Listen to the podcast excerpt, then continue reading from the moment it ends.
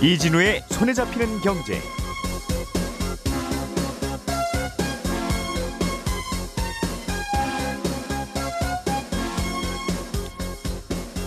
안녕하십니까 이진우입니다.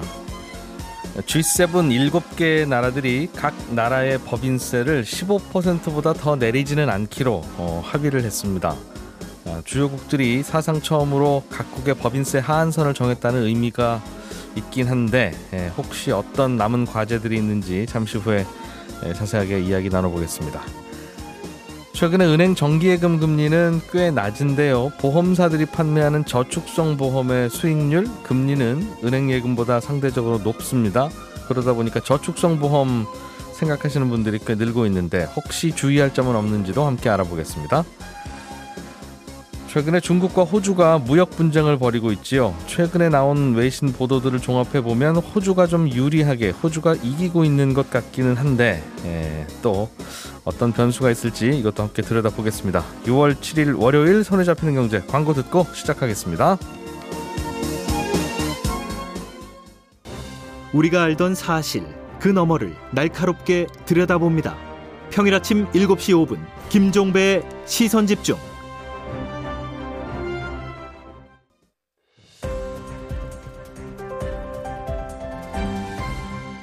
이진우의 손에 잡히는 경제. 예, 여러분들 쉬시는 지난 주말부터 오늘 아침 새벽에 나온 경제 뉴스들까지 쭉 들여다보다가 이 중에서 제일 중요한 것만 고르고 골라서 전해드립니다. 고란 경제 전문 기자 김현우 행복자산관리연구소장 손에 잡히는 경제 박사원 작가 세 분 나오셨어요. 어서 오십시오. 네, 안녕하세요. 자, 고란 기자님이 준비해 오신 소식 이거 재밌네요.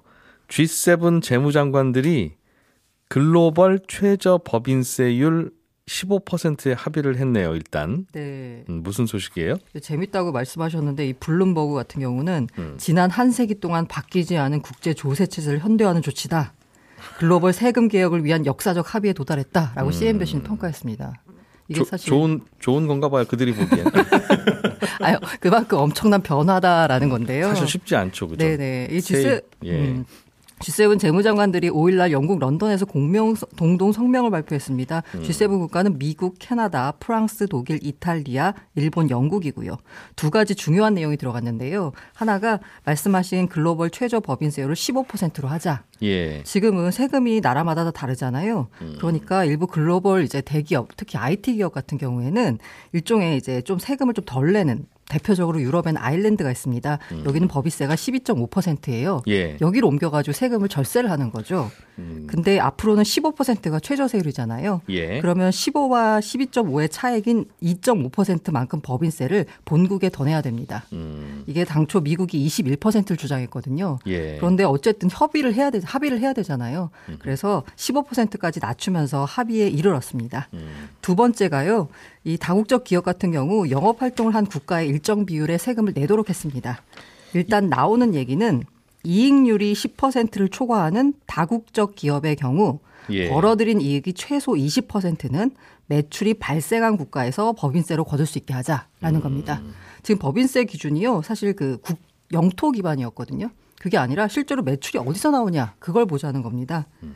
이게 사실 세부안 조율하다가 합의에 도출에 아예 실패할 수도 있기 때문에 예. 세부적인 정의는 합의안에 담지 않았습니다.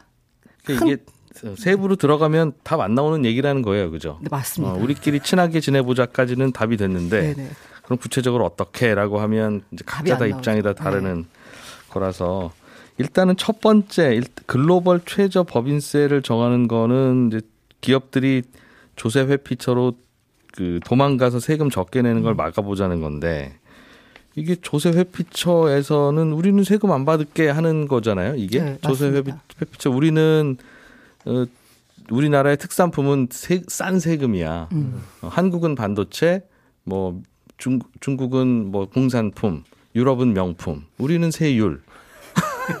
우리 보고 무역하지 말라고 이제 이렇게 하면 어 너희들이 뭔데 라고 당연히 나오겠죠. 네. 어 그리고 그런 나라를 제재할 방법은 없죠. 없습니다. 어, 인구도 적고 어, 네. 그냥 거기서 수수료만 받아서 우리는 먹으면 행복해라는 음, 음, 나라니까 음. 그거 어떻게 하겠어요? 그걸. 그 말씀하신 부분에 있어서 세부적인 합의가 안 예. 나왔다라고 했잖아요. 네. 이게 그만큼 갈 길이 멀다라는 얘기인데 갈 길이 음. 멀다라는 측면에서요. 크게 세 가지를 볼 수 있습니다. 첫 번째가 아까 제가 G7이 합의했다라고 했잖아요. 예. 단- 간단히 말하면 일곱 개의 나라가 합의한 거예요. 물론 일곱 개 나라가 좀 덩치가 크고 힘이 센 나라긴 하지만 네. 그럼 그 다음 단계가 다음 달에 G20 재무장관 회의가 열립니다. 예. 여기는 20개 나라입니다. 음. 그 다음에 10월에 OECD 회의가 돼요. 예. OECD는 37개국입니다.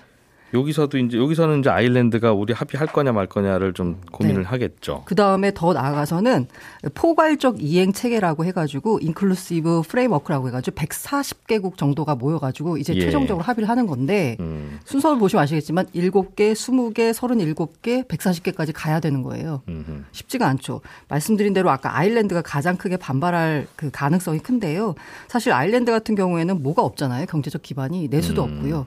근데 싼 세율을 내서 가지고 big tech 기업의 유럽 본부를 유치했습니다. 예. 실제로 아일랜드가 구글과 애플 등 IT 대기업 유럽 본부를 유치해 가지고요. 지난해 법인세로만 16조 정도 규모의 세수를 확보했습니다. 음. 만약에 이 글로벌 15% 최저 법인세율이 적용되면 법인세가 20% 줄어든다라고 이제 아일랜드는 보고 있고요. 예. 여기에다가 아까 그 매출이 발생한 국가에 과세권을 줘야 된다라는 그 저항이 하나 더 있었잖아요. 두 번째 합의한 네. 거. 그것까지 적용을 하게 되면 세수가 요걸로 해가지고 한 1조 3,500억 원이 또 줄어든다라고 합니다.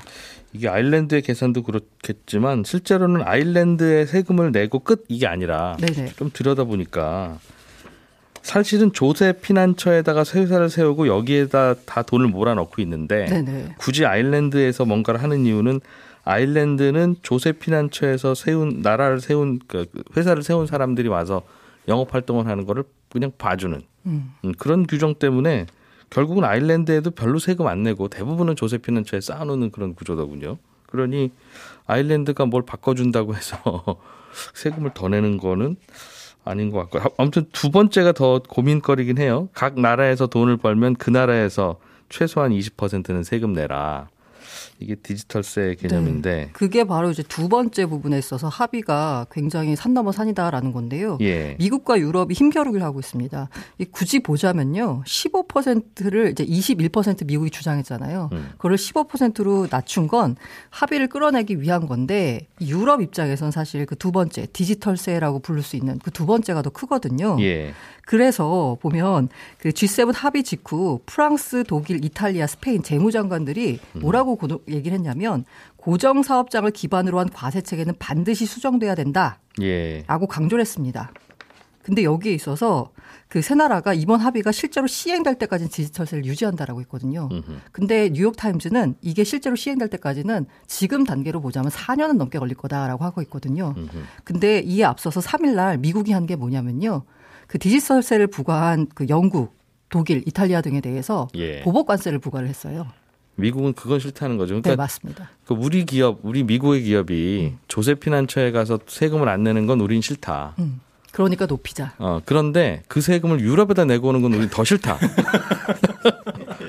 그게 이제 미국의 입장이겠죠. 사실 그래서 공화당 측은요, 이걸 반대하고 있습니다. 미국 안에서도요. 음. 어. 이게 어디가 더 이익이냐로 봤을 때 미국 기업한테 오히려 불리할 수 있다라는 게 공화당 측의 입장이거든요. 그렇겠죠. 전 세계에 돈잘 버는 다국적 기업을 겨냥한 세율 체계니까 음. 네. 대부분 미국 기업이겠죠. 음.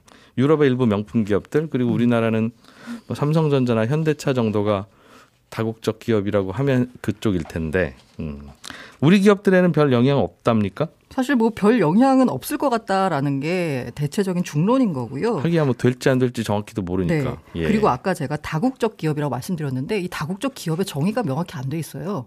그래서 음. 우리나라 제조업 기반에 현대차, 삼성전자 등이 해당이 되는지 안 되는지도 사실 잘 알 수가 없고요. 예. 그리고 여기에다가 영업이익률이 10% 이상이라고 했잖아요. 사실 영업이익률이 10%가 제조업에서는 쉽지가 않습니다. 음. 그리고 만약에 영업이익률 10% 이상인 다국적 기업에 대해서 영업이익 초과분의 20%를 매출에 대해서 그 매출이 발생하는 국가에 내라 그랬잖아요. 예. 만약에 올해는 20%를 넘었는데 내년엔 10%가 안 돼요. 그럼 내년엔 안 내도 됩니다. 참. 음. 어려워요, 아무튼. 네. 어, 세금을 더 걷고 싶긴 한데, 이런저런 논리는 자꾸 이제 깨지고 중간중간에 그 이야기하면서. 우리나라 기재부 입장은요. 예. 세수가 늘어나면 늘었지 줄어들 수는 없다. 아. 우리나라는 네네. 왜요? 왜? 어쨌든 우리가 만약에 이른바 디지털세 때문에요. 우리는 예. 세금을 더 거둘 수가 있거든요. 우리나라 와서 장사하는 네, 구글, 맞습니다. 페이스북, 뭐 애플한테 돈 더 거둘 수 네네. 있고. 예. 우리는 밖에 나가서 더 낼 일은 없다는 그? 더 낼 수도 있지만 그게 어. 우리나라 세수에 그렇게 크게 미친 영향이 없다라는 게 하기야 지금 우리나라라고 음. 미국만 유일하게 자기 나라 기업이 밖에 나가서 돈 벌고 오면 다, 른 나라 세율과 우리나라 세율 중에 높은 거로 과세하는 네. 그런 구조라고 하더군요. 그러니 외국에서 더 내고 오면 우리나라에는 좀 덜 낼 텐데 외국에서 더 낼 기업이 많지 않다 네, 이제 그렇게 맞습니다. 보는 모양이군요. 음. 그래도 그래도 트럼프 때보다는 뭔가 합의가 되네요. 이거는 좀 뭔가 의미가 있는. 그 사실 트럼프는 일종의 고립주의였고요. 예. 바이든 정부는 계속 강조한 게 동맹.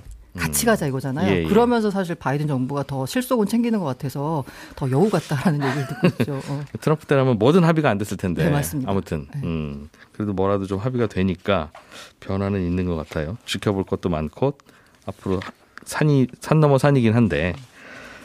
자, 고맙습니다. 다른 주제로 넘어가 보죠. 김현우 소장님, 네. 최근에 저축성 보험 가입자, 저축 보험 가입자가 늘었다고 하는데, 네.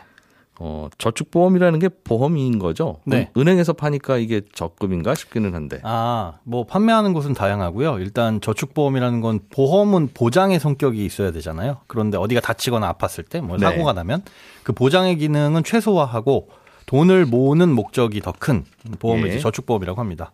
아, 규정상에는 만기가 됐을 때 내가 낸 돈보다 받아가는 돈이 많으면 저축성 보험으로 분류를 하는데 어쨌든 이 저축보험이든 보장성 보험이든 이율을 부과를 해주잖아요. 불이를 해주는데 보험사의 이율 불이는 어떻게 계산하냐 하면 어, 시중 자, 외부 지표 금리, 그러니까 단기 상품에서부터 뭐 10년 이상 장기 채권 금리들을 쭉 나열해놓고 그런 외부 지표 금리와 그다음에 각 보험사별로 어, 자산을 얼마나 잘 운용해서 이익을 거뒀는지 예. 요것들을 이제 정해진 방식에 따라서 에, 계산해서 정하, 정해집니다. 그런데 아, 은행 우리가 예적금 금리는 한동안 그냥 거의 바닥 수준이잖아요. 예. 그에 비해서 어, 보험사의 금리 같은 경우에는 3년 이상 채권의 금리가 조금씩 올라가다 보니까 음. 에, 보험사에 붙여주는 이율 자체가 아, 은행 예금 금리보다 조금씩 높아지고 있습니다. 요즘에 요즘에 이제 시중 금리 좀 올라가고 있습니다. 이런 내용이 들리는데 뉴스로. 네, 그렇습니다. 그게 반영되는 게 보험 회사의 일종의 그 금리 예. 이자율이고 보험 회사가 맞습니다. 붙여주는 거고 은행 정기예금 정기적금은 아직도 바닥이고. 아직도 바닥이고 혹은 이제 단기 금리이기 때문에 굉장히 바닥인데 비해서 음. 어, 보험사 금리는 조금씩 그 갭이 커지고 있다. 예. 조금씩 높아지고 있다. 그래서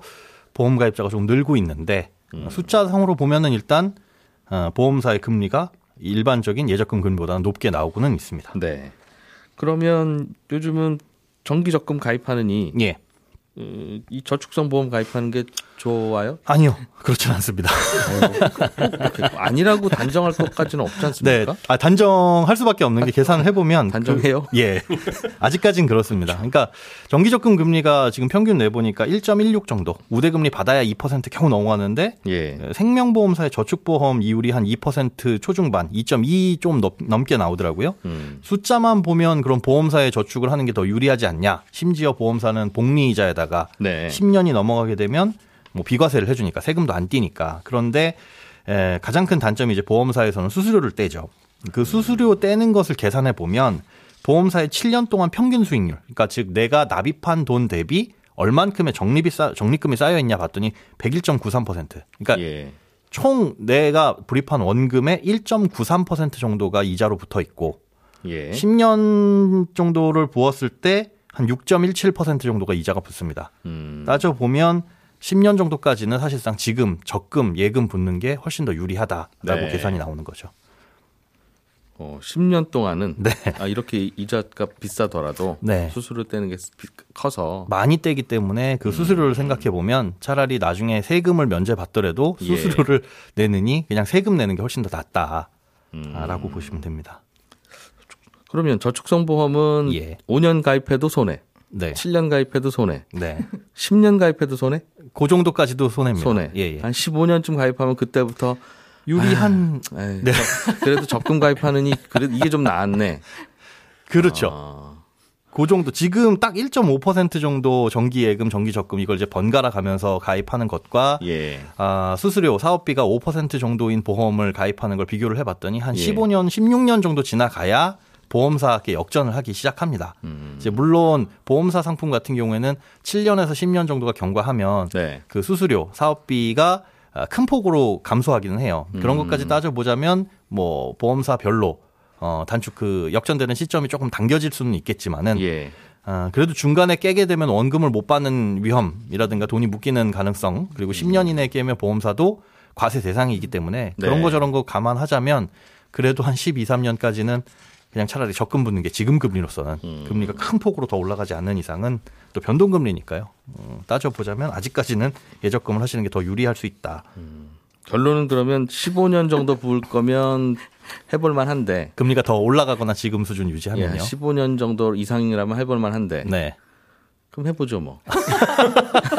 만약에 아니, 그렇게 하실 예 하실 안 좋다고만 하시니까 어떻게든 좀 균형을 저는 맞춰보려고. 네네. 하실 분들이라면 추가 납입을 조금 활용을 하시는 게 좋을 것 같아요. 그러니까 내가 10만 원을 내게 되면 예. 이 10만 원 플러스 이 10만 원의 두 배인 20만 원까지 매월 더 낼 수가 있습니다. 음. 이렇게 더 내는 돈에 대해서는 수수료가 굉장히 적거나 없어요. 예. 그러다 보니까 이렇게 추가 납입을 활용해서 납입을 하시면 이 기간을 조금 더 당길 수가 있고 당긴다면 그건 뭐 한 좀 7, 8년? 예, 그렇게 달- 당겨질 수도 있습니다. 예, 예. 그렇게 당겨질 수 있고 그다음에 이제 목돈을 한꺼번에 예치하는 음. 예금 같은 성격의 저축보험 같은 경우에는 수수료가 굉장히 낮은 경우가 많이 있거든요. 예. 그러니까 일반적으로 매월 불입식은 한 달에 5에서 10% 정도는 수수료가 나가는데 한 번에 목돈 넣고 끝 이러는 상품들은 예. 한3% 남짓 수수료를 떼요. 그럼 예를 들면 천만 원이 있어요. 예. 이거를 정기 예금에 넣을 수도 있고 네, 그렇죠. 3년짜리. 네. 어, 저축성 보험에 그냥 천만 원 넣고 끝 할 수도 있다는 거죠. 네, 그렇습니다. 그리고 나서 만기 이후에 나는 그냥 찾아 쓸게. 네, 네.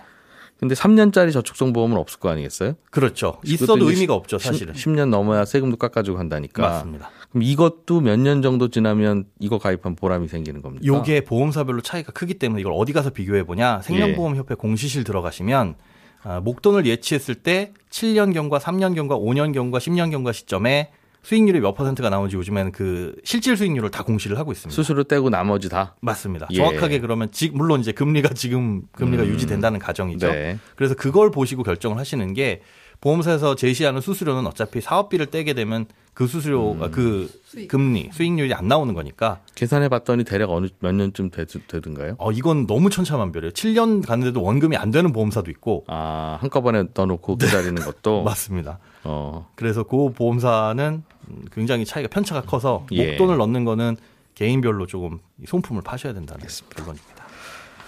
저축성 보험, 보험회사들이 제시하는 금리가 높아지고 있기는 하지만 네. 아직도 뭐 조금 기다려야 된다. 네, 그게 뭔가 어, 별로 매력적이진 않다. 매력이 되려면 어떤 분이 얘기하시는데 네. 저축성 보험 같은 경우는 말을 기다려야 되잖아요. 예. 그러니까 그냥 내가 나를 모르겠다. 아, 내가 돈을 좀 강제적으로 안 쓰고 싶다 아. 하시는 분들이 가입하시라고 하시더라고요. 강제 저축 효과. 네. 네. 음, 그렇군요.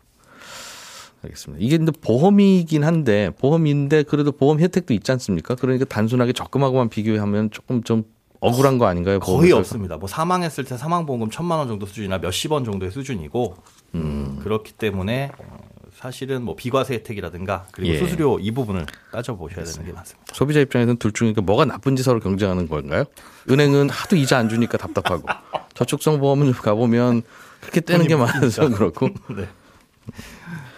박선 작가님 호주랑 중국 싸우는 얘기 좀 얼른 해보죠. 네. 음, 왜 싸워요? 미국하고 중국하고 싸우고 있잖아요. 예. 호주는 중간에 껴 있습니다. 근데 호주가 예. 미국 편을 들겠다고 완전히 붙은 겁니다. 미국 쪽하고. 원래 미국이랑 많이 친한 나라니까. 그렇죠. 근데 음. 또 중국에 수출을 많이 하고 있기 때문에 중간에서 줄타기를 하고 있었던 거였거든요. 예. 아. 그러다가 이번에 미국 편에 붙은 거죠. 신우, 중국- 신우 이네요, 신우이. 그러니까 미국은 시어머니, 중국은 며느리, 호주는 신우이. 그건 잘 모르겠는데요. 중국이 핍박받는 입장이잖아요. 그러니까요. 아, 그런가요? 또 네네. 어쨌든 편이 그렇게 먹, 먹었다. 그런 아무튼. 넘어갈게요. 예. 호주가 미국 편 붙으니까 중국이 보복을 합니다. 예. 중국이 호주에 수입하는 게 많은데 철광석, 석탄, 보리, 와인, 소고기까지 다 안 사버린 거예요. 경제적으로 중국이? 압박을 한 거죠. 예. 중국이. 예. 그런데 호주가 최근에 웃고 있습니다. 왜 웃고 있냐면 철광석 때문입니다. 철광석이 호주의 최대 수출 상품이에요. 네. 전체 수출의 한 30% 정도가 철광석이고 네. 이 중에 한 80%가 중국으로 갑니다. 음. 그러다 보니까 중국 경기가 좋아서 철광 수출 많으면 호주 경기 좋아지고 예. 반대인 경우는 호주 경제도 좀 출렁해요. 그러니까 그렇겠네요. 예. 중국 정부가 호주의 철광석 수입을 막았으면 호주가 두 손 들고 항복할 수밖에 없는 상황인데 예. 중국이 그게 안 됩니다. 호주에 들어오는 모든 걸 다 막는데 딱 하나 철광석은 계속 수입을 해요.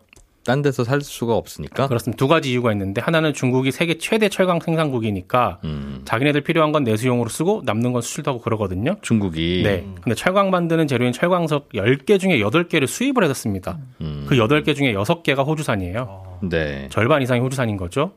어, 이 철광석 없으면 아무것도 못 하니까 중국 정부 입장에서는 호주산을 네. 수입할 수밖에 없고 다른 데 가면 안 되냐? 아, 호주 다음으로 많이 만드는 나라가 브라질이에요. 철광석을 네. 근데 많이 2년 캐내는 전에 나라가 예. 브라질 철광석 광산 근처에서 산사태 있었고요. 광산 근처 댐이 붕괴됐습니다. 음. 그러는 바람에 아직까지 생산량이 예전만큼 안 나오고 있고 게다가 브라질에서 코로나19가 굉장히 심하잖아요. 그러다 보니 인부들이 코로나19 걸리고 그러는 바람에 음. 철광석 생산이 또 안 되고 있습니다. 예. 인도에서 할 수도 있는데 인도도 지금 코로나19 굉장히 심하잖아요. 그래서 잘 안 됩니다. 이날 대비해서 중국 정부가 아프리카에 광산 사둔 게 있는데 네. 그 동네도 지금 정치적으로도 혼란하고 사회적으로도 혼란하고 법적으로도 혼란하고 그러다 보니까 음. 개발이 잘안 됩니다. 한 2026년쯤 돼야 나올 걸로 예상은 하고 있습니다. 그 철광석은 호주산을 의존할 수밖에 없는데 중국이 그렇습니다. 말씀하신 대로. 그런데 지금은 호, 호주한테는 그럼 다른 건 안 사겠다. 네. 철광석 그건 살게 그건 좀 줘 이러는 그렇습니다. 거예요. 어. 근데 이게 그런 것도 있었어요. 중국 정부가 너무 강경하게 나가서 호주 예. 정부에서 들어오는 호- 철광석까지 막아버릴까봐 네. 중국 내 철광석 수입업자들이 장여든 거예요. 이걸 매점 매석을 해버린 겁니다. 음. 그러다 보니까 지난달 말쯤에 중국 정부가 들어와. 니네 갖고 있는 거 다 풀어. 이렇게 된 거죠. 음. 그러다 보니까 조금 풀렸어요. 그래서 철강 가, 철광석이랑 철광 가격이 좀 내려가긴 했었거든요. 예. 음, 그런 이슈도 있었습니다. 호주가 만약에 철광석 안 팔면 중국은 많이 힘들어지긴 하겠네요, 그럼. 그렇습니다. 대신에 또 호주도 힘들어지죠. 아, 그러네요. 네.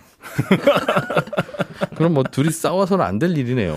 안 될 일입니다. 근데 제가 이거 보면서 비슷했던 게 호주가 우리랑 비슷해요. 미국, 중국 사이에 껴있는 것도 비슷하고 중국에 예. 대한 수출 의존도도 높아요. 그러다 보니까 이 기사 보면서 어, 우리는 그럼 무슨 무기를 가지고 있나? 호주는 철광석이란 무기라도 하나 가지고 있는데 반도체. 어, 중국에 어, 뭐 호주는 뭐 항상 중, 미국의 맹방이었고 네. 우리는 우리는 모르겠습니다. 예민한 문제라. 김현우 소장, 박세훈 작가, 고란 기자 세 분과 함께했습니다. 오늘도 고생하셨어요. 감사합니다. 예, 잠시 11시 5분에 손에 잡히는 기자 플러스로 다시 이어가겠습니다. 이진우였습니다.